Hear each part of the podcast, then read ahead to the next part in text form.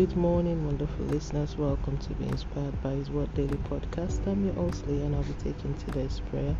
Today's prayer is taken from Psalm 106, verse 4. I'm reading from Amplified Version. Remember me, O Lord, when you favor your people. Visit me with your salvation when you rescue them. Let's move on to the prayer point. Eternal Rock of Ages, I worship your majesty and give all the praise to you. King of kings, have your way in me and glorify yourself through me. Lord, thank you for forgiveness of sin and your bloodshed for my salvation. Lord, thank you for your word that enables me to know your will for me. Lord, let my life continually be your sanctuary in Jesus' name. I decree my life is favored divinely, therefore, nothing can be impossible for me in Jesus' name. I decree the plans of God for me manifest beyond my human imagination. I decree in the new in this new month I would encounter God in a new dimension.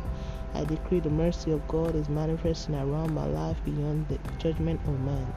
Father, let your mercy speak over all nations at war, Russia, Yemen, and all nations facing numerous unrest and war in Jesus' name. Lord, you are the Prince of Peace. Let your peace reign over all nations around the world. I decree my life will never be used for any evil sacrifice. In Jesus' name, Lord, concerning many displaced in hunger, homeless, due to different situations around the world, arise and fight for them, make way for them, and grant them divine help. Lord, in this new month I decree I will not mourn over anything or anyone in Jesus' mighty name. I decree the peace of God is working over my life. Therefore, I cannot face any evil destruction in Jesus' name.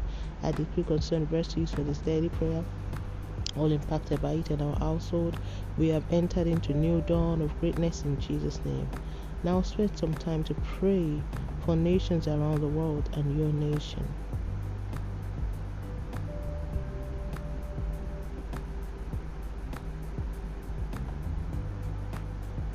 And so shall it be in Jesus' name. Thank you, Ancient of Days, for answered prayers. In Jesus' name, let's move on to daily confession. Sin shall not have dominion over me. I am operating the power of the Word of God. I am the righteousness of God in Christ Jesus by faith, as Jesus sees am I in this world. The Lord is at work in my life. He is my shield and buckler. The Lord has showered His favor upon me beyond my understanding. His grace is manifesting and working through me and in me. My life is experiencing the power of His grace. In this new month and months to come, I will not gather to mourn.